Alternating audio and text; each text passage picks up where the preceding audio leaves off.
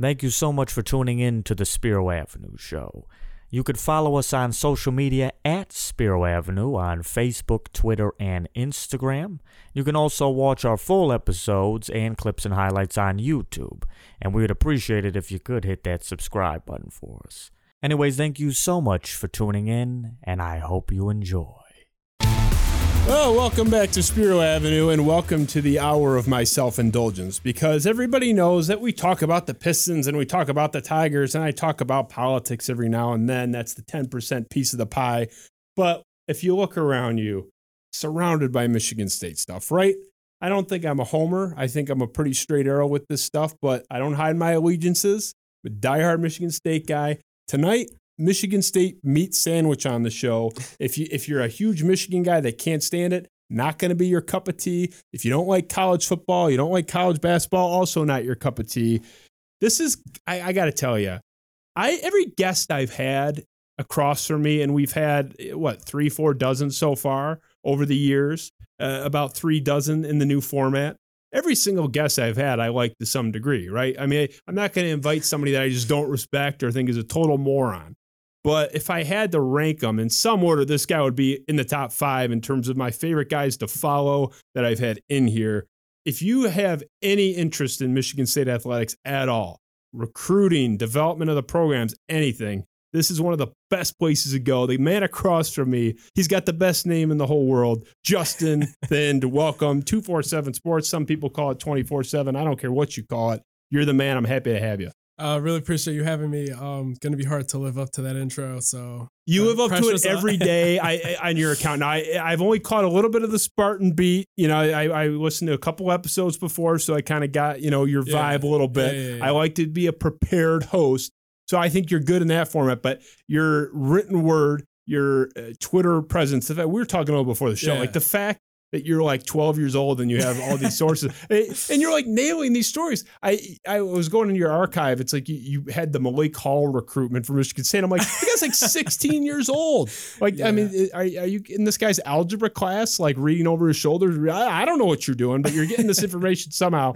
But I mean, sourcing aside, you're a talented guy, talented writer. You really know your shit, and I'm happy to have you. I think it's a privilege for our audience to hear you. If they're into this stuff at yeah. all, they're in for a treat tonight with you, man. Really appreciate all that. Yeah, fun to fun to talk about Michigan State with someone that's actually a super fan. So great, great to be here. Great to talk about this stuff for sure. It's funny, man, because a lot of people that follow us both, they all love you, but they don't like me. I mean, that's a common theme on this show. I have I have the most like hate followers for someone that doesn't have a huge following. Like obviously Skip Bayless has more hate followers than I yeah. do, but I mean, like person for person, I think I have a really high ratio of hate followers so we have a, a, on the Venn diagram of you and I, there is a big middle where there's people that follow both of us. But you're this beloved figure. You're, you're this rational, uh, smart, intelligent, uh, just well spoken voice for Michigan State athletics and, and covering them.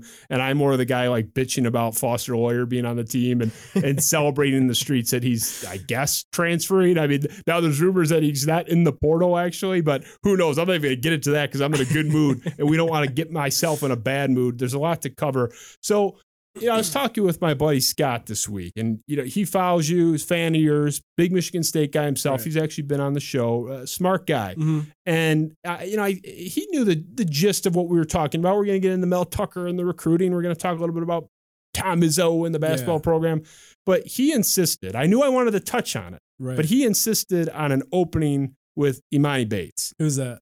No, so you're gonna you're just gonna disavow yourself completely. So look, I'm not gonna spend an hour on it, but we have to cover it. Right. If this show had been a couple days ago, it'd be even more topical. Yeah. But you know, you're here now, right? So let's get it out of the way. It is a story. Emoni right. Bates commits to Michigan State on national television, ESPN, in June of 2020.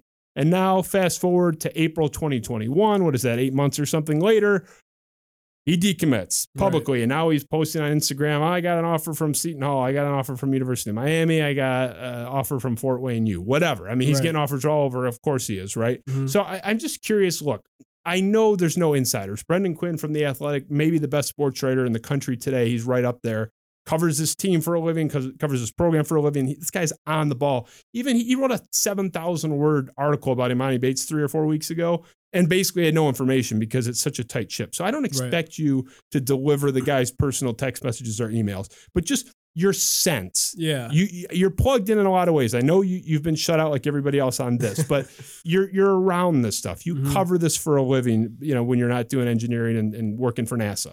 Right. So right. what do you what do you think happened here? W- was he ever coming? Did something go wrong? He was coming and then something changed his mind, or are you in the more cynical route of it was always his ploy to promote his uh, high school that his dad founded on his behalf? Essentially, where do you land on this? So I do know that there was not some recent like shift in the tide or anything like that because I had been um, kind of asking the people that are very close to the situation, like, what's the communication level between like Michigan State and like Emoni Bates? Um, it was always the same answer for like the last eight months or so. They're in touch, but there's no solid plan. And that kind of goes against a little of like the notion we had of like Elgin Bates and how he does things where everything is like a calculated plan. And there is just like a lot of uncertainty. And even Michigan State coaches were 50 50 on it most of the way through. Um, I don't think there was anyone that would have told you that they think he's coming more likely than not coming. Um, but it wasn't so much of a done deal that he was always going to go the pro route if you ask the people that were actually involved in it. Um, I guess national media never thought he was coming because they just see um, you're not going to get paid in college, nil, kind of in an uncertain ground right now. And if he goes to the G League or overtime, the new league that has the Jeff Bezos and Drake funding, um, just all these avenues that are like popping up every day, it seems like. With any of those, he'll get his little salary with like 150,000, 180, 200,000, but he also gets the ability to take on endorsements, which could be tens of millions with Nike and things like that. So, from a mathematical standpoint in the short term, everyone thought there's no way he's coming to Michigan State. But a lot of people that knew Elgin Bates and knew like the way that he kind of likes to think about things, they were always looking at it from the perspective of like a five year return on investment. And if you look at Zion Williamson, for example, if he doesn't go to Duke, putting the draft stock aside, he might still have been a top pick. He probably doesn't get 82 million or 72 million from Nike like he did on draft night this past um, his rookie year. I think that everyone really knew that Emoni would go top one. Yeah, we'll say first overall, no matter where he went. The entire element to consider, though, for the Bates camp is what can they do to maximize his portfolio throughout a several year stretch? Obviously, in 2021, now if he goes to pro route, he's going to make way more than if he was at Michigan State. But by 2026, would he have made more if he went to the G League for one year and then the NBA for five, or MSU for one, the NBA for five? I would say that playing on ESPN every single night that your team's playing and just being in that national audience, being on March Madness, that would give you a level of, I guess, casual fan engagement of people that might not know who's playing in the overtime or G League. Um, think about people that don't really watch college basketball but still knew who Zion was. That's kind of the market that Emoni would have kind of broken into if he went to Michigan State. And that was always something that Elgin and the guys were considering. At the end, I guess they didn't think that it was worth it. Um, there's just a variety of options now. He could even sit at home for a year and just train and just reel in money from Nike and things like that. Um, personally, if I was making the decision, I would have gone like the Zion route. I would have gone to Michigan State. I would have gotten my name out there. I would have seen what the endorsements were like on draft day next year. But either way, he's probably going to be the first first overall pick. He didn't really lose anything, and now he kind of gets to, I don't want to say hide, but he kind of gets to protect his draft stock as it is right now in the G League, and he doesn't have to worry about any random Tuesday in the Big Ten play getting locked up by somebody on Indiana or Illinois. And nobody can play perfectly throughout the year in the Big Ten. Everyone gets exposed eventually. And you're already kind of starting to see signs of Emoni kind of not having the same stature of invincibility here towards his last few weeks of playing ball in the circuit. So honestly, I think it's the safer choice. I think he'll be able to maintain his brand as it is now. Um, I think he'll benefit from not being under the spotlight all the time. It also would have been hard to see him meshing with Coach Iz. He's not really someone that's had that kind of coaching so far. Um, obviously, there's the whole Akins Emoni thing that everyone knows about. There just would have been so much baggage. And the other thing, I know people didn't want to really talk about this while he was committed to Michigan State because nobody wants to think about that as a reason for not wanting him to come. But just imagine what would have happened if he came here, wasn't all that, fell to second or third overall. What would the narrative have been about Tom Izzo? Tom Izzo ruined Emoni Bates' draft stock. There just would have been this whole baggage around. they the say that crap Yeah, anyway. though. I don't yeah. care. See, you care more about that. I, than I don't care I that don't much care about it, but I'm stuff. just saying like there's so many downsides from a PR standpoint that would have come along with the Emoni thing. And if you don't win the title, is it really worth it? Because if you don't win the title, Emoni's still gone either way. So what have you taken on in the short term? You've taken on all this like um controversy might be too strong of a word, but there's a lot of baggage you're taking on. And I do think there would have been a team chemistry aspect to it, even beyond just the PR stuff on Twitter from Michigan fans. And uh, from like talking to people that have like played with him or played against him, yes, you could hope that it would have been a little more smooth sailing once he got to East Lansing, but I haven't heard that he's the most easiest guy to play with. So there there were some real concerns, but I was always willing to accept those concerns just for the way I looked at it was if Emoni Bates is on the roster, is the team better than if he's not on the roster? The answer is always yes. And he's just this huge stature of a guy that it would have just put Michigan State on Sports Center like to a whole nother level. We would have been getting like that Duke treatment for a year. Uh, things of that nature. I think I would have taken it. Like if right right now someone's like, "Do you want Emoni Bates on the roster? Yes or no?" I'd say yes, but I wasn't sitting there moping about him going pro. That's probably the best way that well, I put it. I think most people understood. I mean, there, there was this parade of, of Michigan fans on social media when the decommitment came out, you know, about a week or so ago. You know, ha ha, told you so. And I don't know. I mean, I don't know who these people are talking to, but the majority of my friends went to Michigan State. All my family, for the most part, with a couple exceptions, went to Michigan State. I don't know anybody in my wide swath, my big circle, the 15 Spartan people I've had in studio that were like, oh yeah, he's coming. Like it, it was everybody was under 50%. The highest was like 40%. I heard anybody say. I, I think I was in the 35, 40 camp.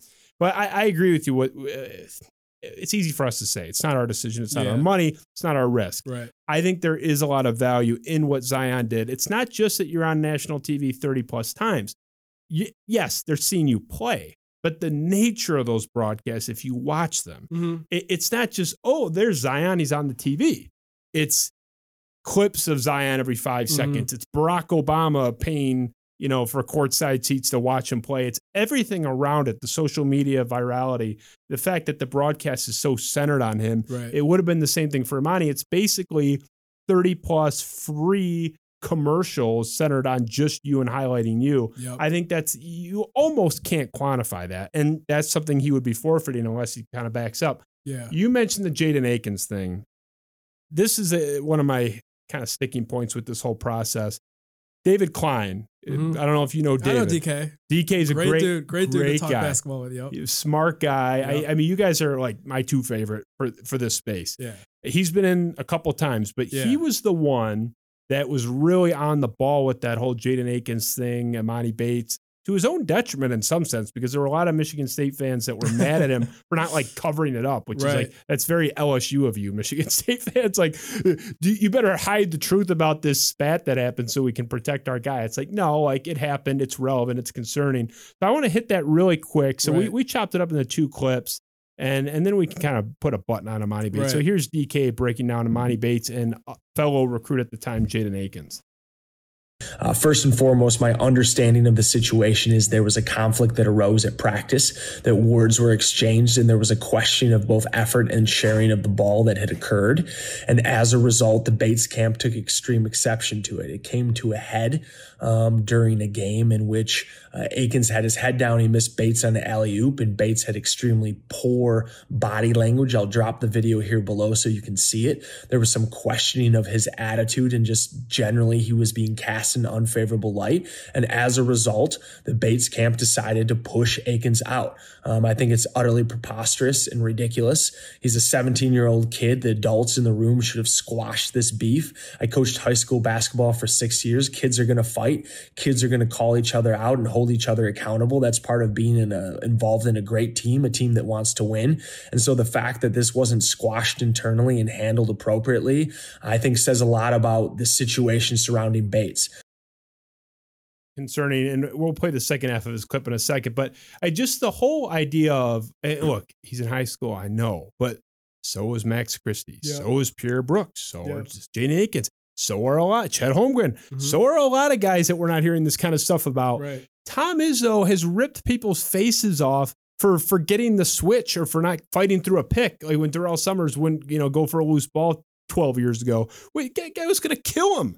It, I can't imagine Tom Izzo reacting to you didn't pass me the ball, so I'm going to sulk. I'm not going to get back on defense. Yeah. He might kill the guy. Right. So I don't think it would have worked. I'll, I'll get you in one sec. Let's play the second half of Mhm. DK because DK's conclusion was he doesn't basically even want Emoni Bates here if this is what we're going to be dealing with. Yeah. DK finishing up. I personally think it's beginning to look a lot uh, unlikely that he actually does show up. My understanding is Michigan State is aware of this situation, that the staff is supporting Akins.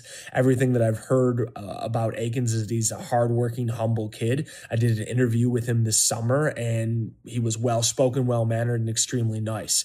Um, he's a kid that really is thrust into a poor situation now that he's going to have to scramble to try to find a program. And I, I just think that long term, I'm not going to, you know, look into a crystal ball and guess. Um, but if there's a choice to be made in the situation between Akins and Bates, for me, it's very simple. You choose Jaden Akins. Our discussion from about six minutes ago. Right. Your position was look, I want him no matter what. I, I kind of agree. And the reason I agree is I'm tired of having uh, no drama and then we lose on Saturday in the Final Four. I mean, it's like, yeah, we go to the Final Four every three years, but we lose on Saturday every time. It, it's a first world college basketball problem.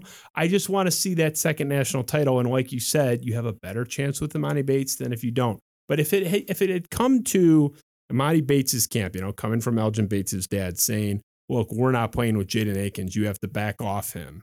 If this had happened, you know, earlier in the process, would you have cast the nice young lesser player aside to appease the the diva star?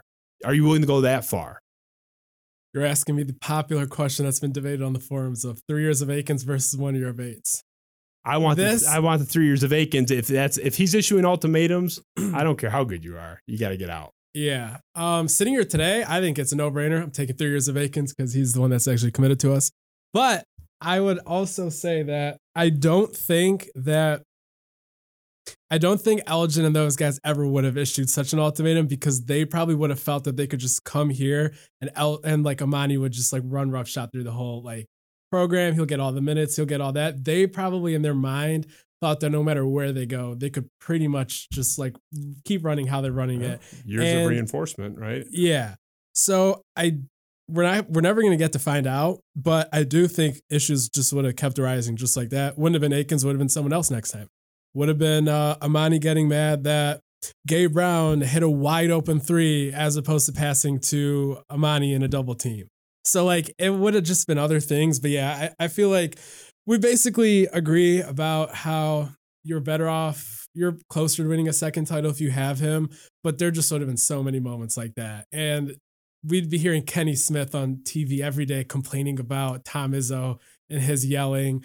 And it just would have been a year of that for for better odds at winning the title. But I don't know. I deal with that stuff don't- anyway. I, I just these people that like, oh, they don't like our coach. They're picking on our coach. Who cares? I don't care. I mean, I, yeah, I love that Stephen A. Smith like grabs a club and defends Tom Izzo to the death. I think it's great. I mean, I'd rather have them take up for us, I guess, if I had to pick. I don't care what Kenny Smith thinks about my. he, he's not a Michigan State fan. They all hate Mel Tucker for leaving Colorado high and dry. They were all whining about that. Clutch your Yeah. pearls. I don't care about that. But let's wrap with the money here. You've said a couple times, well, we'll never find out. Okay. Uh, it would have been interesting to see. Are you completely, entirely, 100% burying the whole Emoni to Michigan State story? Did it end before it ever really began? Or is there a sliver, a 2% chance that that flame, if it was there in the first place, is rekindled and he's playing in East Lansing next year or two years or whenever? The reason I can't see it is because the staff was never sitting here the last few months, like just waiting to see what Emoni would do. They they really were not worried about what he was going to do either way. They were going to operate the same way they were going to. And now that he's decommitted, I don't suddenly see them calling him 24 7 and begging him to come play at Michigan State. They were not sitting here with anxiety before. And I can't see them now suddenly needing Emoni when the last few months, their thought process has been we're going to go ahead and we're going to get guys from the portal. We're not going to save a spot for Emoni. If he comes, great. If not, less baggage for us. So now I don't suddenly see that transforming to them being like, we desperately need to get Emoni back after not even, I wouldn't say not bothering to try to convince him, but like they were just letting them do their own thing the last few months. And that kind of just tells me all I need to know about that angle of it. I don't I don't see them suddenly now going into desperation mode and trying to get him back. So we'll put a bow on Emoni, but just as the sort of natural transition. You see the I'll butcher the name Bioke, Bioki, whatever. Boakye, yeah. I was that off. I, this is why you're here. Thank you. And I'm not going to try to say it again. The, the good isn't he from Canada? Correct. The good. Yep. See, I got that Mississauga. right. The Yep. good. The good Canadian guy. The good tall Canadian guy. How about that? That guy went to Arizona State, backed off his commitment. Obviously, we've Mhm. talked about Emoni Bates for 20 minutes. We know what happened there. Yep. Is Michigan State done for this class? I mean, it seems like they're done. They added Tyson Walker. I, there's still some moving parts. We don't know if Rocket Watts is coming back. Like, I, it feels like we're not as resolved as we should be. And it was not necessarily a bad thing Yeah. because there might be good things to come. But like, what's next? Do you, what do you see happening next? Rocket coming back? Any other recruits coming in that we don't know about? Where, where do we kind of wrap with this year? I don't see a 2021 high school recruit entering the fold. Maybe if there's a 2022 kid that they really like that might reclassify. Like I know Terrace Reed's a 2022 recruit we're in Jalen Washington, but I haven't heard anything about them reclassifying. So the high school side of things, I would say we're pretty much done with that in terms of the kids that could enroll here before the next season.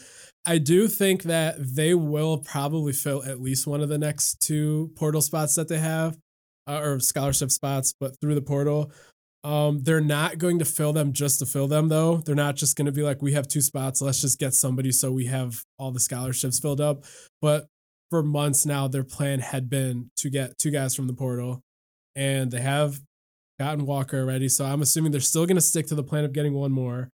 Um, the other thing is there's going to be like a second wave here now that the semester has ended of guys entering the portal that didn't want to enter before getting their credits from last semester. So it'll be interesting to see who joins the portal now. Today we had Remy Martin from Arizona State join. Um, so I, I think there's a second wave coming here soon. And I'd like to think that Michigan State will find at least one guy that they like, maybe two. And I would like it to be a wing that can shoot threes. Um, even if it's even if it's not somebody that can create his own shot, I'll take like a three and D type of guy. Um, I guess we don't really need a center if none of these guys leave. Well, they probably won't, but if there would have been like, I don't know, some attrition with either Marble or Sissoko, maybe I would have liked to have seen a center, but I really can't justify that need right now either. So yeah, I'll say that it's worth looking out for one more portal edition and for it to be a wing. That's well, what I would get, say. let's get on the record with Rocket Watts, though, because Right. here- here's the outline. Season ends. Rocket Watts has been sort of Raymar Morgan 2.0, like just infuriates everybody, but tantalizing talent, right? Season ends. He might transfer. He's a candidate to transfer. Those rumors are out there. Sure enough, here comes the announcement. Rocket Watts is transferring. He's in the portal. All the rumors, you're more plugged in than I am, but I just know what I see. All the rumors are Rocket Watts is going to Kentucky. It's it's considered a done deal on whatever the Red Cedar message board equivalent is for Kentucky down in Lexington. Okay. Everyone thinks he's going there. Suddenly that cools off. Then the bubbles come up. The rumor is now, the last one I heard, that he is coming back to Michigan State. So uh, we've had like three courses of rumors here, and we have had no resolution. Do you know anything? Do you have any sense? Is Rocket Watts coming back to this team? Um, so the, the the part that I know was the closest to kind of being done was him going to one of those like free flow offense type of things, um, like LSU or Florida State. So I guess by free form, I mean coaches that don't have a playbook on offense, like Will Wade and Leonard Hamilton. Um, those kind of guys where he has a lot of creative freedom on offense. Uh, it was those were two schools he was really eyeing, and then I heard um, like Xavier and Dayton too. And yeah, since then it has been quiet. I don't know if I agree that that means he's coming back. I think it's just taking longer for him to find the home that he wants to go to. The whole other thing of it is, is he's six foot two, and you can't play shooting guard in the NBA if you're six two unless you're a money shooter. Like Bryn Forbes is even like six three, and Rocket's nowhere close to shooting like Bryn did. No. So he needs to either a find a place where he can play point guard and do it better than he did at Michigan State if he wants any shot at playing in the NBA, or kind of just forget about the NBA for now and just try to be the best college shooting guard he can be. And I don't know if coming back to Michigan State is the best for his growth in either of those ways. Because when he comes back to Michigan State, if there's not a huge improvement, he'll still be a shooting guard that shoots 25% from three. And Max Christie, I can see him easily taking up the minutes that that Rocket would have had. So for him, um, I don't think that for pro prospects whatsoever, Michigan State's not the move because we're gonna have Walker and Akins playing the point guard, and he and this system can't play point guard. That was pretty much clear this season. So if he's gonna work on point guard, definitely needs to go elsewhere. He's gonna work on shooting guard. He needs to step it up a lot, or he's gonna see himself outside of the starting lineup for most of the year.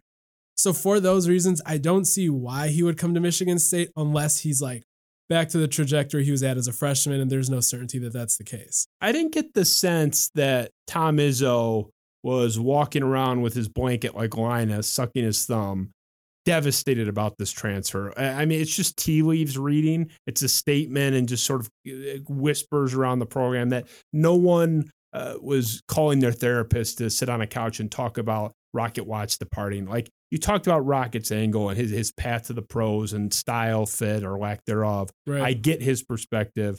Like from the Michigan State perspective, did, what was their sort of take on him? Are, are, they don't seem sad that he's leaving. Is that fair? Is that accurate? Am I reading that right? I would say that there are people that are not disappointed about him leaving at all. But Coach Izzo himself liked Rocket quite a bit but like you said, he wasn't sitting there like, oh, what are we going to do next now the Rocket's not here? But kind of the gist of it is that a lot of guys thought that Coach Izzo gave Rocket even more freedom and more like goodwill than than they would have if they were in his spot. So Izzo didn't want him to leave necessarily, and he wasn't excited that he left. But yeah, like you said, no one was sitting here like flabbergasted about the state of Michigan State basketball now that he's gone. But Izzo Izzo did like him a lot more than some people said that that they would have in his shows. So you don't have to name names because I know you won't anyway. I'm not yeah. going to ask you. But you did mention two sentences ago that there are some people that you know, excluding Tom Izzo, that were kind of like, all right, you know, don't let the door hit you in the ass on the way out. what was their beef? Do you know, like, what? Why did he rub people the wrong way in the program? No, he he's not one of those guys that himself like treated people in like any sort of off-putting way or anything like that. It was I don't know how much of this is true, so I don't want to go too much into it, but the, the people around him that were kind of advising him were not really in tune with what the coaches also felt was best for him. So kind of like the people that were his advisors were not meshing with where Michigan State coaches felt his head needed to be, what they thought he needed to be playing like on the court. They had kind of been in his ear since even before he committed to Michigan State. Some people might remember how like the announcement kind of kept getting delayed and things like that. So his, I guess, handlers, you can say, uh, from back in the day, they were not always on the good side of Michigan State basketball, and they never really went away. So I again, that's what I've heard, but not directly from somebody that has would have dealt with these people in his group. We, we but, deal in second and third hand stuff here. This isn't you yeah. know the Washington Post. Like I'll deal with third hand sources. I'll deal right. with what you heard from the guy's mailman. You know, you can go three four degrees of separation on this show. Right. So okay. no, you're good. Yeah. Let's let's let's speculate. I mean, we know we're you're not reporting anything. It's just whispers. It's yeah. Like, if it's just whispers and speculation, then yeah, I'll say yeah. that there was there was a disconnect between the people who Rocket was being advised by and the Michigan State coaches, and people were not too upset that they finally had to that they finally got out of that whole sphere. Tom Izzo's record with quote unquote handlers or teams or camps is horrible, and I, am not even sure it's a bad thing. Like it's the reason why we're never in any real trouble. I mean, it's again, I see what's going on with LSU and you know my other school UNC. Uh, they kind of dodged the bullet there, but uh, yeah, I mean, I think it's a pretty clean program. But it just seems like Tom Izzo's never. Uh, these guys always hate him. Like the, the bagmen just hate this guy. We saw it with Swanigan years ago as well. Anyway, let's keep it on Izzo. We'll get away from right. the recruiting, get away from all that. I'm curious where you're at big picture with Tom Izzo. Now, I, there's a couple different takes on this. I have one theory I like to talk about. I call it the Sean theory for my brother Sean who when Steven Izzo, Tom Izzo's son, was uh, committed, or uh, if you want to use the word committed, agreed to come to Michigan yeah. State or what was welcomed to come to Michigan State basketball, he said at the time, this is great because we have four more years of Tom Izzo. Mhm. He's not going to leave in his son's sophomore year. Like he's he's going to see his sons four years through. Right. I thought that was a good point when he made it. I think he was right. We're halfway there. So the Sean theory would have Tom Izzo. It didn't say he would definitely leave the year after Mhm. Steve graduates, but it was just a minimum four more years. The Sean theory would say we have two years left, and then we're watching the clock on this guy's career. He's phenomenal. The Michigan State fans that that shit on this guy, I want him to have a second title more than anybody, probably except the man himself. Okay. I agree he needs it if he wants to really leap up there. I'm with you. He's not beyond reproach. That said, the guy is phenomenal, Hall of Famer for a reason, A plus. So I'm curious where you land on this. I, I how much time does he have left? I, it's not going to be 10 years. I'd be shocked if he's doing the the Coach K coach and pushing 80 thing. I see a, you know, two, three years left. Am I being pessimistic? So I have brought this up to people that work with Tom Izzo on a frequent basis, and my guess that I have kind of put out there to see what their reaction would be is I would say I think Tom Izzo stays for the entire duration of the current recruiting class that just came in with Akins, Christian Brooks, and the general consensus I get is that's that's a fair assessment. So I would say four years is is what I would kind of guess. That's kind of what I'd handicap it at. That's pretty good because, you like I said, you're not to, if you're a Michigan State fan, you like Tom Izzo like you should. Right. Like I said, I, I really don't think you're to get 10. You're probably not to get eight. So, like, if you can guarantee me four or five more years, like, I would Yeah. probably take that if you offered it. The other thing is, do we believe when Tom Izzo says that this pandemic re-energized him and he now is further away from retiring than ever because he realized that being at home was boring? That's what he keeps saying. I see. I didn't hear that. That's Oh, news to- okay. that's news to me. He so said that. Yeah, so he said that um like uh at his beginning of the year presser um once we finally got the season going and things like that. And then I believe he also said it um on one of the national radio shows, maybe Jim Rome. Um that's something he said a couple times where he's like realized that while he's sitting at home all the time, there's not that much to do. He just wants to get back out there and coach. So he has said a few times that now he's further away from retiring than ever. I don't know if that's just kind of like a short term thing. In four years, is he really going to be like, well, that one time we had the pandemic, I was bored a couple days, so suddenly let me change my whole career plan?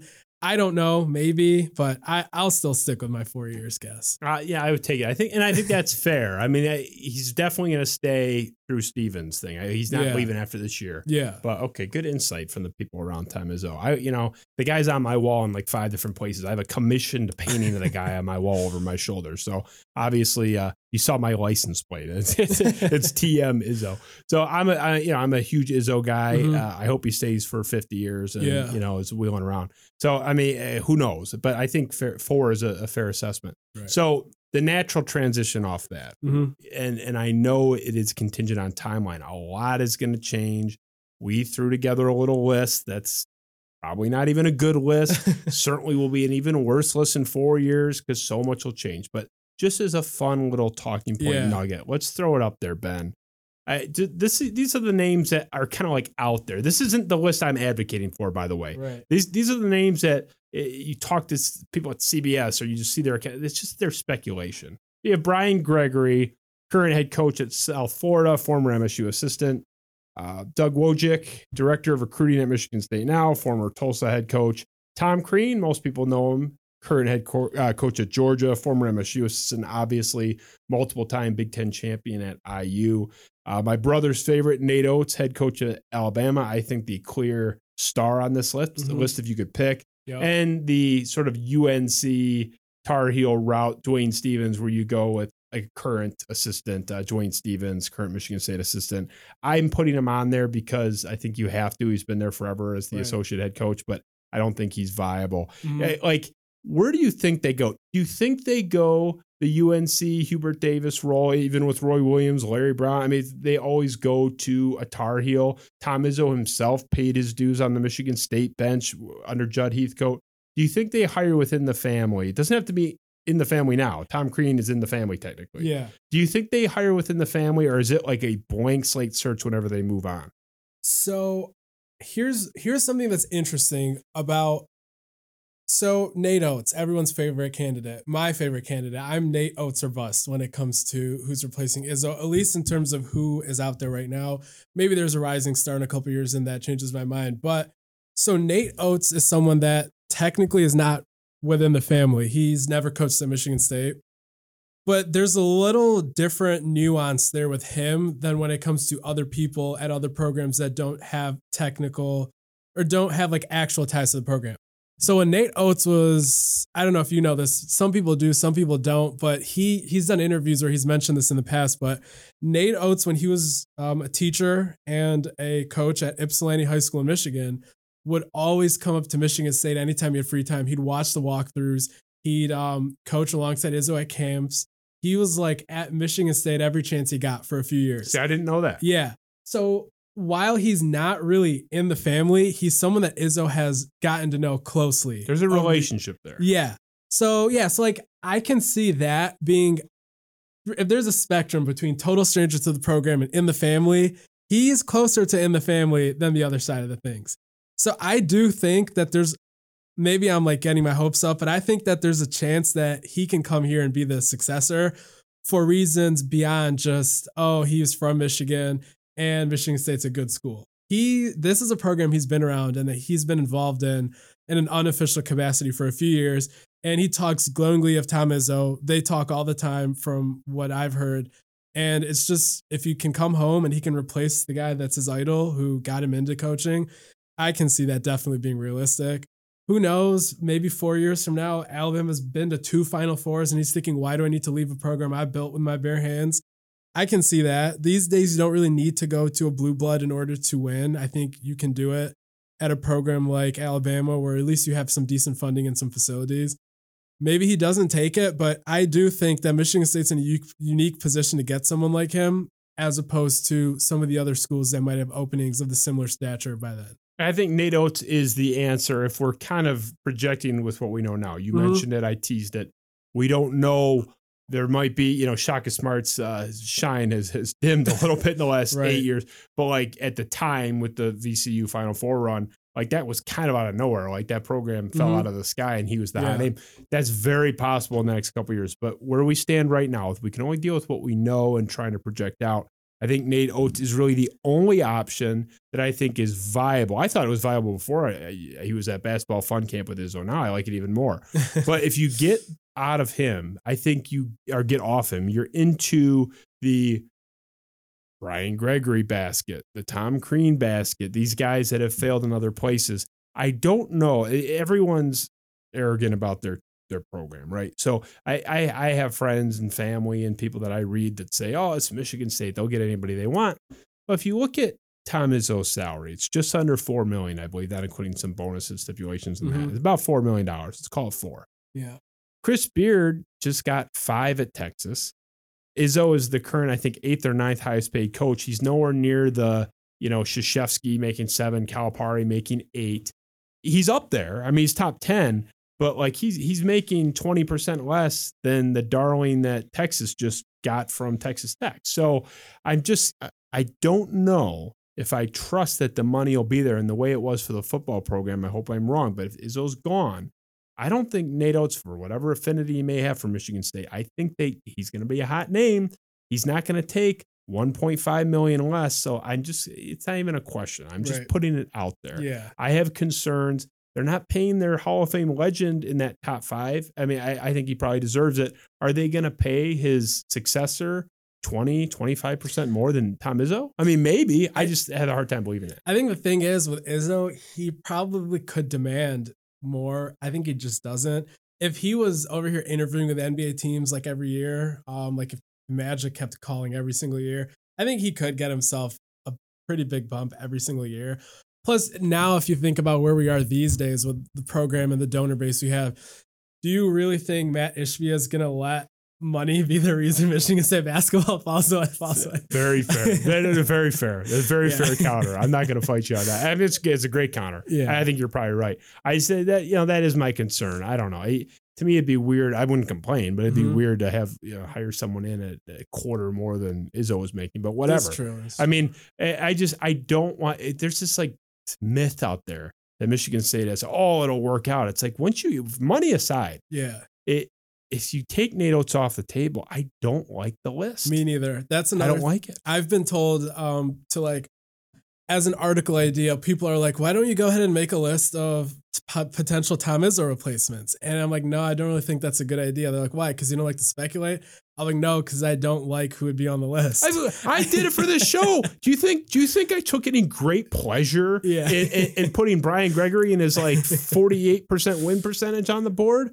But that's just that's who we're looking at. You know, Yeah. Doug Wojcik. It's like it, it's a bunch of guys. Like look, you know, Tom Crean. I think Tom Crean gets a little bit of a bad rap. It's like people forget the guy who won multiple Big Ten titles at IU. Had a lot of bad years too, but there's this like myth out there that he was just a total disaster, and he wasn't. But he's not any shining star in Georgia either. Even when he had Edwards there, Anthony Edwards there, I just eh, there's no like F. They're not going to hire an F. Like they're not going to hire the word. It's not going to be a disaster. But there's a lot of like B minus type Right, hires out there, right.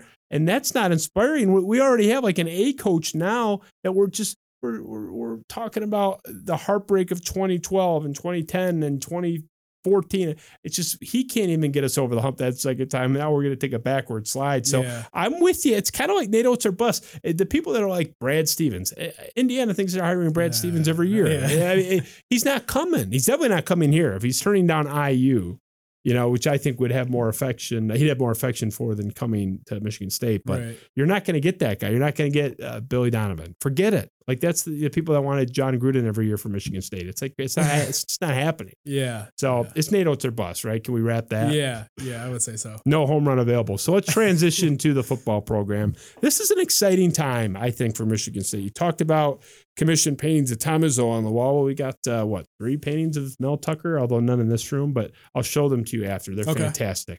Mel Tucker, I am early on the train. Loved them from day two. From day one, I said, wait a minute, Mel Tucker, I didn't know much about him. I see five and seven. Like, wasn't he the assistant on those really good teams that were good even without him, like Bama and Georgia? I've totally converted. Yeah. Uh, and for the record, I'm not just a blind converter. I hate plenty of what Michigan State athletics has done, but I actually think he's getting it right. So he's been hot in the news. I mean, just got another recruiter uh, recruitment today successful from Alabama, Mhm. the cornerback. I don't remember the fucking kid's name. Ronald Williams. yeah. Thank you. Ronald Williams, a good cornerback, four star from Bama. It's like, I, who was it? Um, was it Connor Muldowney? I think it was Connor Muldowney had a tweet. Uh, I'm sorry if I, I'm crediting the wrong person. I think it was Connor had the the the tweet where it's like, here's the programs that um, have like basically come into Michigan State Mel Tucker's program, and it's like Alabama, like Florida, Tennessee, and here's the programs where these Yeah. kids that are transferred out have gone to, and it's like Chattanooga or whatever. So mm-hmm. he's he's adding at least on paper to the pool. So this we've seen a big shift here. I have some friends up there in, in the department. Blaze Watson is their director of creative Mhm. right Yeah. now. He's done stuff for us. Like I, the buzz around them now is that it is a complete 180 from the Mark Dantonio era. He's recruiting differently. He's handling handling things just entirely differently. So I'm going to throw up a Mel Tucker quote regarding his recruiting strategy, and I want you to talk about where you think they're going. Yep. So Ben, throw that up for me. So this is a Mel Tucker quote. This is almost a year ago now, talking about he's talking to the media about his recruiting. Quote, I don't even want them on my recruiting board unless they have size. Like, we're not even gonna recruit them because if you make one exception, you are gonna have a team full of exceptions. There might be a kid that's six feet and 245 pounds at defensive end that wants to come, and he might even be a good player. But at the end of the day, you end up playing against Georgia or Alabama. That kid will have a hard time holding up. End quote. Mel Tucker talking about his recruiting strategy.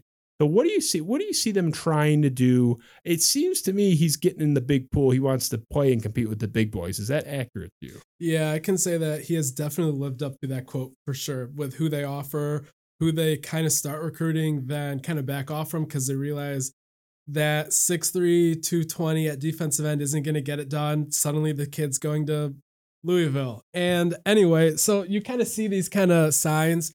Uh, if you pay like really close attention to who they kind of start cooling off of, why, and who's getting the offers. And that's absolutely how they're operating. That was not just lip service when he got hired. That's his real philosophy that you can see. The proof is in the pudding with that. I think that he really does operate on a daily basis with thinking. Uh, there was another similar quote to that later on, a few months later. I don't remember the exact quote, but the gist of it was if you can't beat Ohio State, we will find someone that can. And that's kind of how he has operated with turning this roster over through the portal. He has looked at who was on the team when they got here. He has realized that those guys, those 18 or 20 that have left, good luck to them, but I don't think they were going to be instrumental in us beating Ohio State. And he went ahead and got guys that I think will do that. And that's the that's the basic way I'd summarize what has happened here uh, the last few months with the portal. Um, there's guys that he never would have offered to begin with that have now found places where they'll get playing time, where they will get to extend their dreams of like playing college football. And that's good for them. And Michigan State will go ahead and use those spots for guys that will actually complete compete for playing time at positions of need, like three linebackers that we picked up, um, corners that we had a lot of need for. Just all over the board, we have included guys that will now be competing for either platoon duty at starting positions, like at cornerback, or just all out upgrades at the position like Quavaris Crouch, who he's going to be playing that sideline to sideline athletic mold linebacker that in the 425 is the one that's not so centric to the middle. And that position was what Antjuan Simmons played last year if you take Crouch out of that role, who's replacing Antjuan Simmons? A true freshman, Ma'a Nauteote. Um, maybe Devin Hightower. Like there's such a huge drop off where if you don't get Quavaris Crouch of who's playing that position. So tiny things like that that people don't understand if they don't follow the transfer portal and they're like, okay, transfers, but we want to force our high school recruit. That's how the program was built. That's all good and fine. But this is basically showing that he's almost impatient with the rebuild. He wants to start winning now. He wants to get the win loss record straightened out. And then you can go ahead and sell that to high school recruits. You can say, hey, look, we won eight games in year two after being two and five in year one. So he's trying to fix this as soon as possible. And he's doing it by kind of advising guys that he never would have offered to begin with to go seek opportunities where they can play. And now we're getting guys that you'll see on the field. And I just could not, I could not be more, I guess, satisfied as a Michigan State guy to see what's happening right here with the roster turnover. Well, for as long as I can remember, eh, you know, growing up with a, a, much, much older brother that went to Michigan State and aunts and uncles that went to Michigan State and friends that are Michigan State fans, the framing of the ideal Michigan State season. The goal that you strive for is to beat Michigan and go to the Rose Bowl. Win the Rose Bowl is great, but just go there. Beat Michigan, go to the Rose Bowl. Now, we didn't see that for a very, very, very long time. I went my entire childhood having not seen that. Eventually, they get over the hump. They get to the Rose Bowl. They even do better uh, two years later, go to the college football playoff. So we kind of got there. I still think the baseline for Mark Dantonio, even after he had reached that college football playoff, they still had a old school beat Michigan, get to the Rose Bowl, win the Big Ten mentality. Not that there's anything wrong with that. All wonderful accomplishments. Well, maybe not so much beating Michigan lately, but the Rose Bowl and winning the Big Ten, great accomplishment. That's been sort of the lens, the the bar that we're looking for. It seems to me, from the quote that we put up there, everything that they're doing, the way they're running things, Mel Tucker doesn't have eyes for the Rose Bowl or winning the Big Ten. That's great but he sees that as a step towards mm-hmm. not just getting to the college football playoff and getting blasted. He's operating and functioning as someone that thinks they are realistically in play, not this year or next year, but long term for winning a national title. And that is, I mean, you may think that's crazy, that that'll never happen. I'm skeptical. I, I, I just, I've seen us get to that stage a couple times against Alabama, once in a bowl game where we lost 49 to nothing, and once in the college football playoff 38 right. nothing. I've seen us get close and get humiliated. You know, get close, I guess, in theory. Like you're what two wins away and get humiliated. I'm curious where you land on this. Two points. One, you agree that whatever you may think of it, Mel Tucker thinks that that's where this program is going. Where maybe, okay, maybe you don't win, but you lose 24 20 to Alabama. Mm-hmm. Do you think that he really thinks that? And second, secondly, if you do think that, do you think that's completely insane? Are, are Michigan State fans insane if they think that this team could be in a tight game in the fourth quarter against Clemson in four years? I mean, where do you land on this? So I definitely know that that's exactly how he operates. He does not want there to be an opportunity where Michigan State gets a swing or two at Alabama in the next five years, and suddenly they they go through the Big Ten, they win the um, Big Ten championship, they find themselves in the playoff, and suddenly they're like losing 38 nothing because what was good enough to get through the Big Ten is suddenly not good enough to get through Alabama. With what he was saying, with yeah, those players might be good at six foot 240 and at defensive tackle. They might get you to the playoff, like in 2015 when Coach D did it. But what happens then? So that's kind of his whole issue is if we even do get to that point, what's going to happen when we run into Alabama and Clemson? And if he was over here just recruiting the best players, not really worrying about measurables, that would have been basically um, it would have shown you that he was just trying to win and not trying to elevate himself above those programs.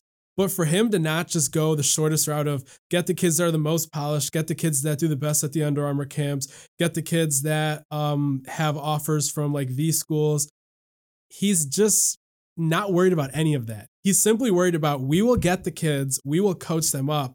But if they're not 6'6, 285 at left tackle, we simply cannot beat these schools like Alabama or whatever. And I have seen countless times on this recruiting board, there will be a kid that's like six three at offensive tackle who's like a four star. And the kid is like polished as they come. He could probably come in and play sooner than the guy that's like six six. And you look at Ethan Boyd, for an example, from East Lansing High School, who's in the most recent class. Mel Tucker took him and he was about 270 on signing day. He early enrolled and right now he's about 330 or sorry, like 305. He's gained about 30 pounds. And that's what they're willing to do. They're willing to get kids that are the proper size, develop them, put weight on them, and make sure that once they do get to the point where they can compete with Alabama, Clemson, or whatever, that they're not just there for the participation trophy saying we made the playoff. That's what he would have been doing if he was just taking the most polished guys, not worried about development. He's not doing that. He's worrying about how will they compete once we get to that point. So I think the proof is in the pudding. He's absolutely operating with that in mind of what would we do once we face those guys. Let's not just build the best team to get us these kind of um, regular season uh, 10 and 2 records beating Michigan going to the to the Big 10. And it's kind of like same thing with Iowa, right? I mean, in that 2015 game, you know, that we mentioned where you know, LJ Scott reaches over the goal line. It's wonderful. But if Iowa had won that game, they would have gotten blasted by Bama too. Mm-hmm. It's like he doesn't want to be peak Iowa or even right. peak Michigan State. Now, the, the one counter I'll say, to be fair to poor Mark Dantonio, that 2013 Michigan State team has a good argument for being the best team in the country that mm-hmm. year. Robbed on the road at Notre Dame, five DPIs that were ridiculous. I mean, even Mike Pereira, the NFL rules analyst, tweeted out at the time in real time. I feel bad for Michigan State fans. This is just total tomfoolery from the officiating crew. So that you have to put in the fact that Michigan State had one of the two or three best teams that year and would have been on a neutral field against anybody no more than like a four or five point underdog. I mean, so that's that's to his credit. But where we are now, I find it fascinating that Mel Tucker is not talking about the Rose Bowl all Mark Dantonio talked about, and it was wonderful. He delivered. I love Mark mm-hmm. Dantonio, mm-hmm. but you didn't hear Mark Dantonio talk about national championship. Maybe it's because he was a lot smarter than Mel Tucker. Mel Tucker might be insane. We've never danced in at this ball. We've never gone to this prom. We've never sw- uh, gone swimming in this pool since the 1960s, where we're talking about this and no one's really laughing. At least not in the building. They seem to really believe that. So I'm fascinated to see where it goes. Yeah. This attrition that we're seeing. I mean, we talked about Tom Izzo not clutching his blanket like Linus. I, you know, my aforementioned buddy Scott, other people, Michigan fans obviously had their fun. Every five seconds, somebody's transferring out of Michigan State. What's Mel Tucker doing? What kind of influence he's having? I said at the time, I say it now. He's not crying about any of these guys. These guys were not going to have a role here. Has there been anybody that has less, left this program that Mel Tucker's like, oh, that guy was gonna play 40 snaps a game for me every game. And I mean, it, it just seems like this this myth out there that like there's this mass attrition and it's an indictment on Mel Tucker. I think it's a total falsehood. Yeah, I, I think the only one that he wasn't going to play much next year still, but I think the only one that they actually didn't want to lose that they lost was Trayvon Morgan, the wide receiver. Um, but everybody other than that, it was one of those things where it was best for both parties for them to go ahead and live out their dreams and actually see the field, and for Michigan State to use that spot more appropriately. Um, Trayvon Morgan was the only one where I actually heard that it was somebody that they thought someone they had high hopes for for later in his career, but he thought he was more refined than he really was. So he felt that he kind of should have had more playing time right now. I don't think that was the case, but they did think that he, that's something he could have had in the future, maybe as a junior or senior. But he didn't want to wait that long, I think. So let's see um, where he I believe Kentucky is where he ended up. I want to say. I think sure. I think so, but one so one exception basically, yeah, and even that guy was downstream. Exactly. So, but you get the point where I could only name one person out of this group of twenty. So, like that should tell you all you need to know about there's not really that many other people. Oh, and Muldowney's tweet that I mentioned earlier, which I hopefully am attributing properly, I'm pretty sure it was him. But you know, his whole thing about like, look where yeah, they're going. Exactly. Florida Atlantic is exactly. They're not getting scooped up by Bama or Clemson. I mean, right. we're taking some of their guys, but they're not going the other way on that road. Yeah, so I think that tells you all you need to know for sure. Right, that part, right. That part of it. You know, it's like, come on. I mean, it, that was such a good tweet by him. Hopefully by him, not by somebody else uh, sue me. So anyway, uh, we'll finish here. Other than our lovely speed run, which we'll get to in a second, but it is the cliche bar debate, sports radio, whatever you want to call it. I just, where do you land on the quarterback battle? Theo Day's gone. Mm-hmm. I mean, mm-hmm. people were waiting forever for that kind of transfer. It's like, dude, you're fourth on the depth yeah. chart. I mean, this guy was going to be Milton in the basement of the football building yeah. with no no desk before he finally left. Mm-hmm. Wish him well. It's basically to me, I throw Noah Kim out. I correct me if I'm wrong. I throw him out. Payton Thorne versus Anthony Russo, Temple from transfer, mm-hmm. obviously, uh, transfer from Temple, if mm-hmm. I can speak. So, who's your money on? Because the uh, the sense I get is the fans out there saying, "Oh, that Anthony Russo would have never come here without some assurances that he had the inside track." I don't buy that. No, I believe yeah. Mel Tucker mm-hmm. that it's open season. Oh, for sure. You agree there? Absolutely. How does this open season end? Who's under center week one? And you see a sort of juggling of the quarterbacks throughout the year? Do you think Mel sticks with one? Well, first, I would definitely say that I agree with the, what you said about the open season. Not even just the quarterback position, but all of them. I know that when the transfers, the ones that have already enrolled, they were not just given the top of the depth chart. They had to start with the twos or threes and work their way up. So if anyone thinks that guys that are in the portal are getting promised that they'll start above people already here, that's definitely not true um, that would just be horrible for the culture if guys are just handed those opportunities and they know that they're smarter than that. Um, but yeah, so everyone has to earn it. And I do believe that for the quarterback battle, once Anthony Russo has the next few months to continue learning the playbook, I do think that he's going to be the one that ends up with the starting job. I know um, Payton Thorne had a few nice throws in the spring game, and a lot of people thought that he's suddenly the front runner. I would attribute a lot of that to they were able to open up the playbook more for him in the spring game. He was more comfortable with it. And I think you'll really start to see the advantage that Anthony Russo has as a fifth year senior, someone that's had four offensive coordinators in five years or whatever the stat is. You'll see that come into play now when he gets a chance to sit down and really start learning the system over the next few months. He'll get caught up from the mental side of things. And on, from the on field standpoint, he's just a polished quarterback. He has the one flaw, which are the interceptions, but when I went through and actually watched the full games for why those interceptions were occurring, it started to become clear that part of it was because of the fact that he was almost always getting hit while he's throwing. He did not have much offensive line protection. Receivers can never get any separation. They were mostly trailing, so he had to find ways to make plays or else end up punting. So he was always behind the eight ball and just forcing himself to make plays because of the situation the team was in and the kind of help he had. I don't think that the interceptions will be as big of a deal here. But yes, a lot of them were him just trusting his arm too much. So it will be an issue. But if you look back to where Michigan State was at last year with the interception issue, like I think Rocky and even Payton Thorne might have been, um, might have had a ratio less than one, one to one in terms of touchdowns to interceptions. And Russo will be better than that. Even just last year, he, I believe, had nine touchdowns, six interceptions. And the other thing with Russo is he moves the ball very well. Um, he's Temple's all time leading passing yards leader for a reason. And even if he does start throwing interceptions, it won't be like you get the ball, there's an interception, the other team's starting in the red zone, they're scoring, we're not moving the ball. He'll be moving the ball consistently, and there will be an occasional interception to end the drive once the ball started moving. You'll be seeing Michigan State move the ball, score more often than not, and it'll be a much more effective level of quarterback play than last year, even if the interceptions are still an issue. So, so you're a Russo guy. That's interesting. he seems to have the bigger arm, just mm-hmm. the more raw talent. Thorne, I'm kind of a Thorne guy though. I gotta say, more cerebral. I, you know, every cliche you can check really. Coach's son and, and gym Rat, and you know, first one there, last one to leave, kind of thing. I just, I, I, I just like the kid. I, I just think he's he's got something there that I really like.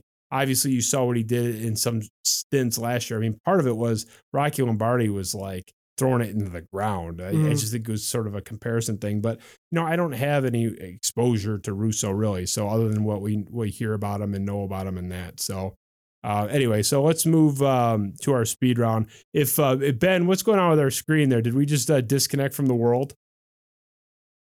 Disconnected real quick. It'll come right back.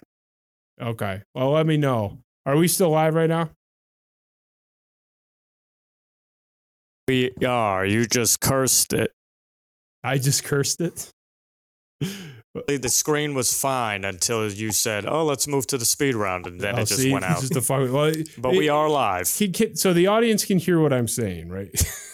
okay, so it's no problem. So I mean, we, we don't even need the graphic as long as they can hear me. We can we can skip the graphics because you know you can just um, roll with uh, my beautiful spoken word here.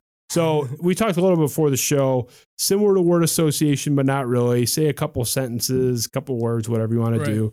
No limit. Do whatever the fuck you want. I don't care. No rules here. It's your show, not mine today.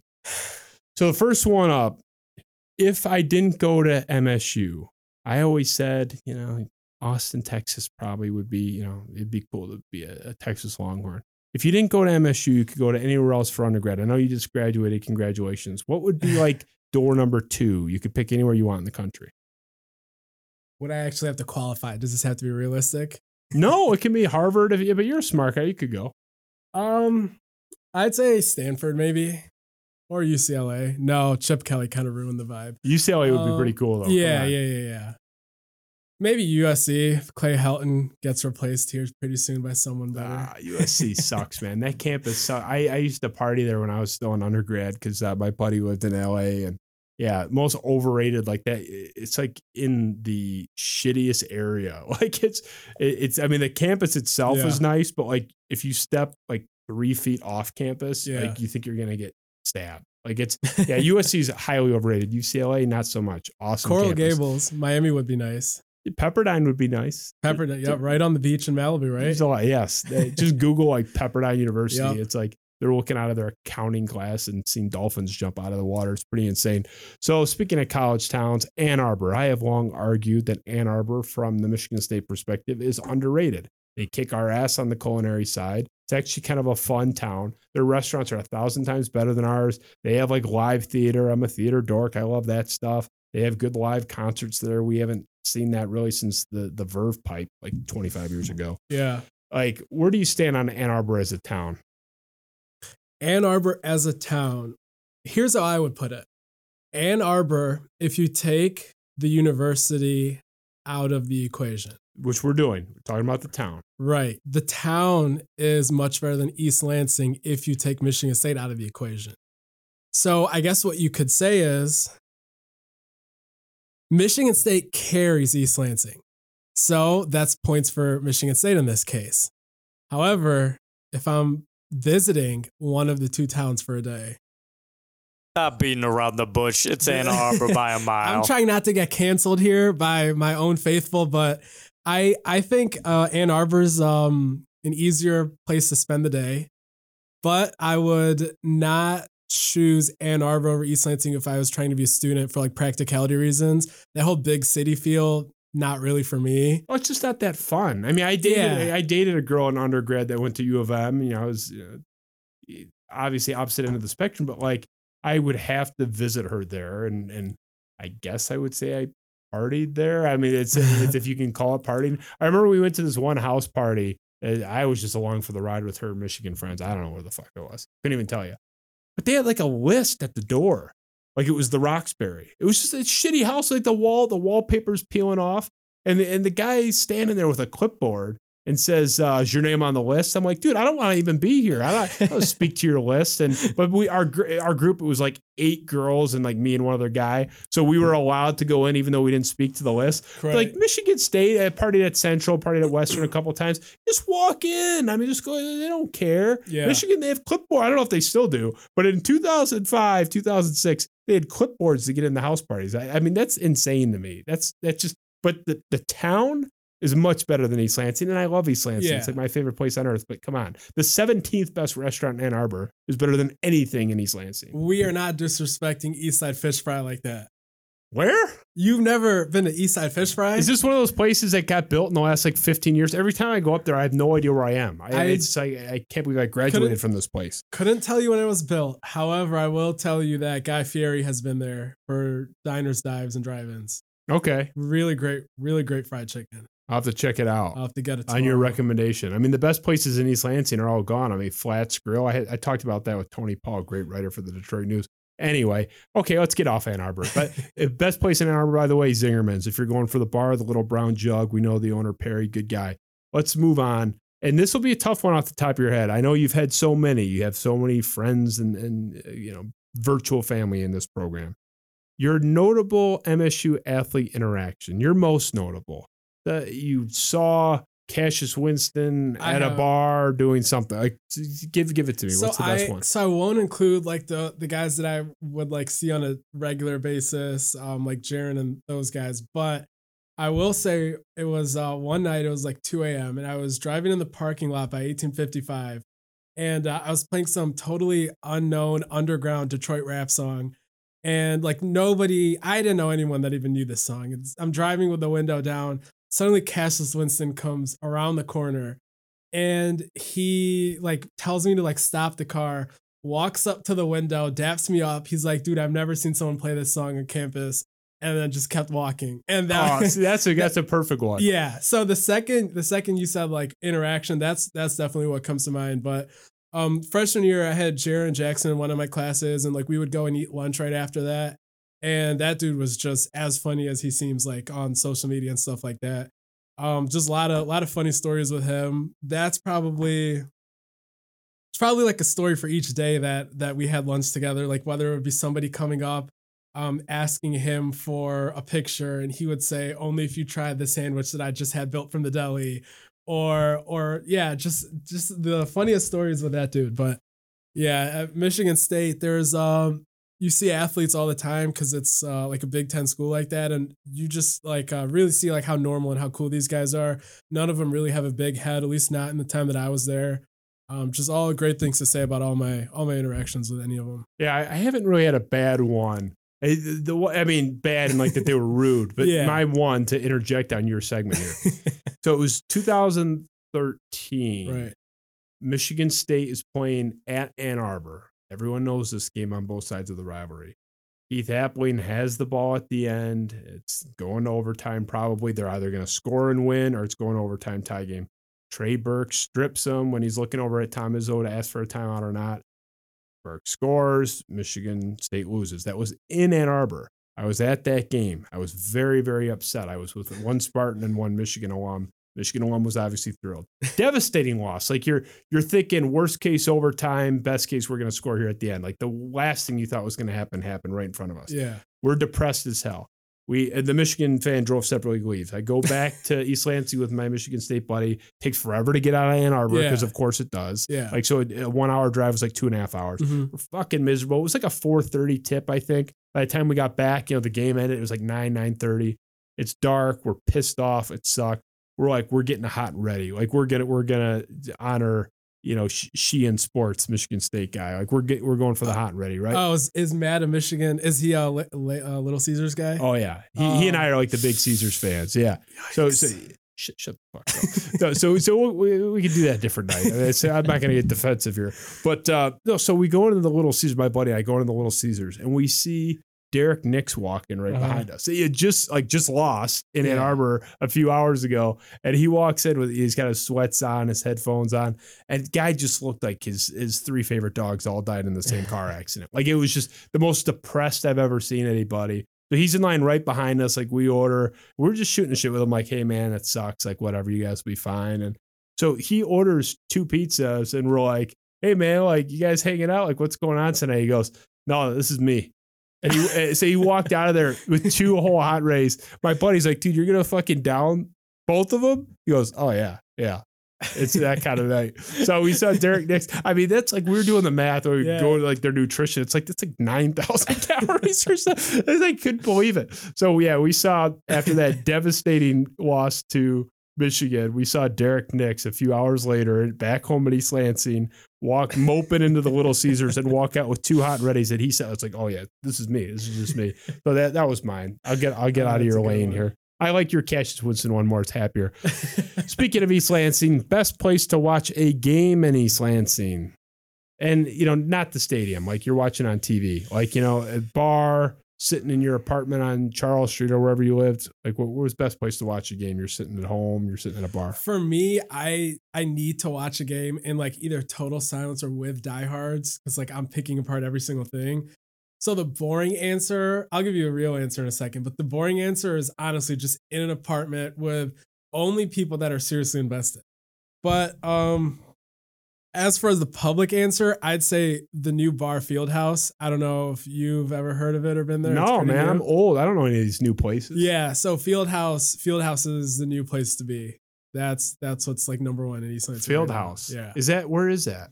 it's uh right next to Hopcat. Oh, so I know Hopcat. Yeah, it's um they built new high-rise apartments to the right of it, and uh, that's where that's where Fieldhouse is, right across the street from Barrio, which is my favorite tacos that I've ever had. Um, so those are the those are the places to be on that little intersection right there with Fieldhouse Barrio. You could be describing like the Iowa State campus, I wouldn't know. I don't know any of these places, and I lived there. I, I I had a condo there that I kept four years after graduation.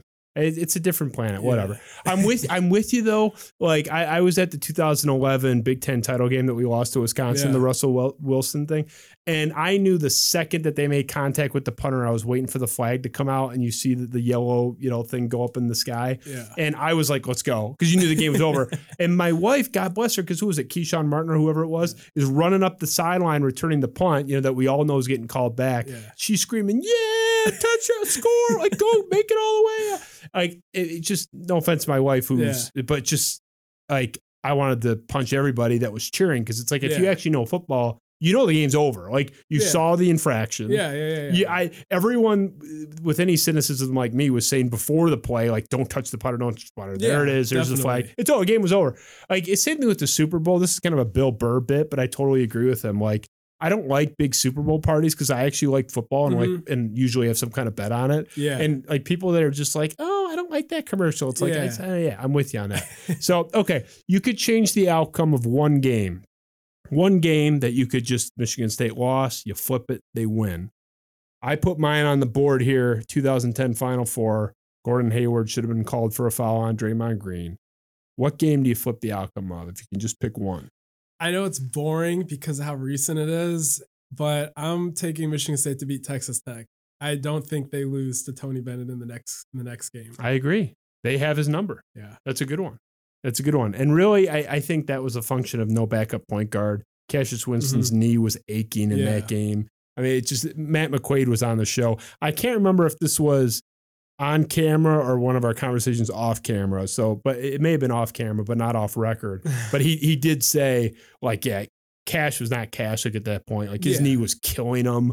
Like it just he wasn't right that game. Definitely. And you know, get a backup point guard next time. Thanks a lot, Foster. anyway, so we'll finish here. Michigan on our way out. We've done all Michigan State. Let's finish for a little nugget for the Michigan fans. Jim Harbaugh has blank many years left. How many years left? One. You think this is it? Yeah. There's no yeah. Bizarre extension. I mean, the whole thing was bizarre. Yeah, I'm surprised. Well, I guess it's kind of an empty extension with how easy the buyout is for the school.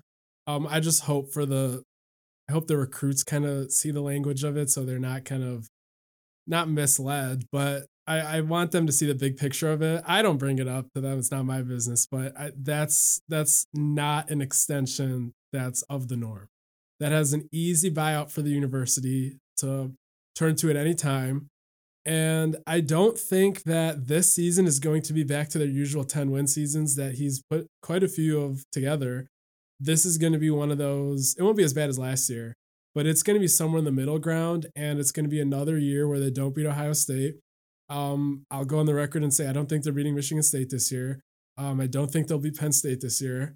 Um, even if they get a winning record out of it and go to a bowl game, if they lose to all three of those teams again, why why would they really keep him? To be honest, A lot of confidence in Sparty beating uh, U of M. I Oh yeah, I we- mean, did you see how bad we looked in the other five games last year? Yeah, but we th- most of the roster is brand new. We have like Yeah. a third of our roster is new. Um, a lot of the most, I'd say half the portal guys we got will be starters. Our roster is gonna, Michigan State's roster is gonna be much different next year for the better. And I don't know if Michigan can say that. Har- is Harbaugh three and three against Michigan State now?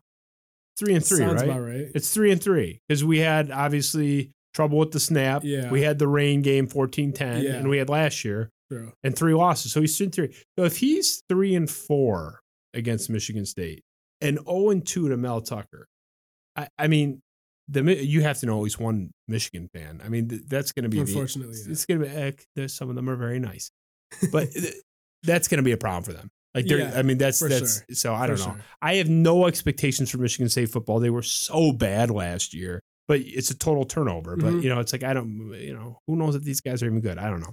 You did a great job, man. Doesn't then just tease something like yeah, you got a great show, Spartan Beat. You took over the reins from Rico Beer. Tease something for our audience here. Where can they find you? Where can they check you out? Um, so actually tomorrow, uh, well, we're recording tomorrow, but me and my co-host Corey Robinson, who he's the one actually that kind of helped me get into this industry. Uh, I can't say enough good things about Corey. Uh, me and him uh, do the Spartan beat, and on Thursday we're going to have uh, offensive line coach Chris Kapilovic uh, on our show. Um, one of my favorite coaches um, on the staff, one of my favorite coaches in all of college football, actually. Um, so I expect that to be a great, a great conversation here on Thursday.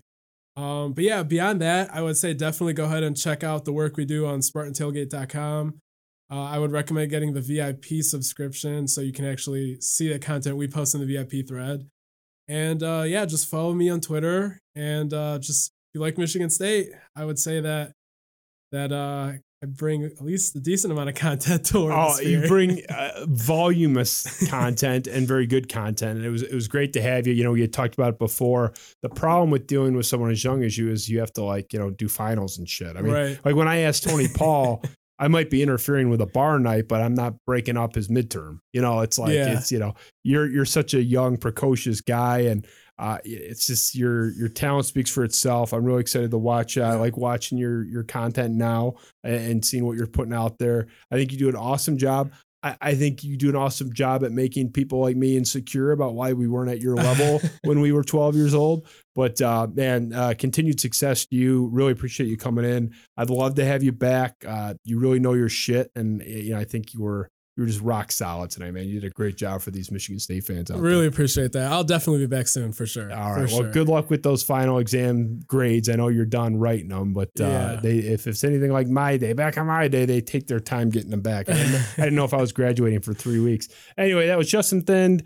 Uh, check him out everywhere. Spartan B 247, SpartanTailgate.com. Just an awesome, awesome guy.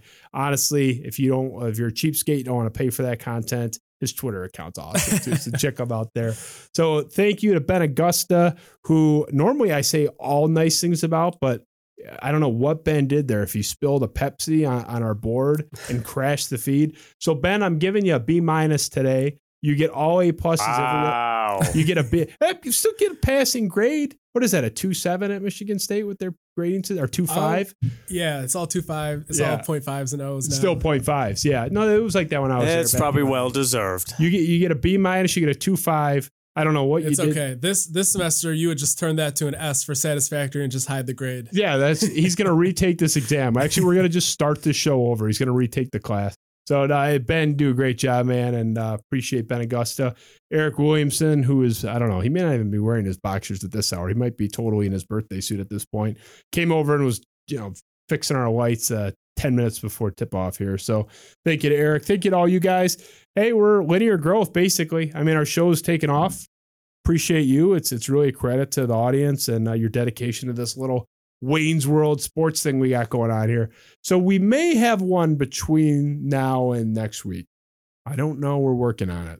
But if we don't, the next time you will see me live will be Friday, May 21st, for a fascinating conversation that I'm terrified may end my limited broadcasting career.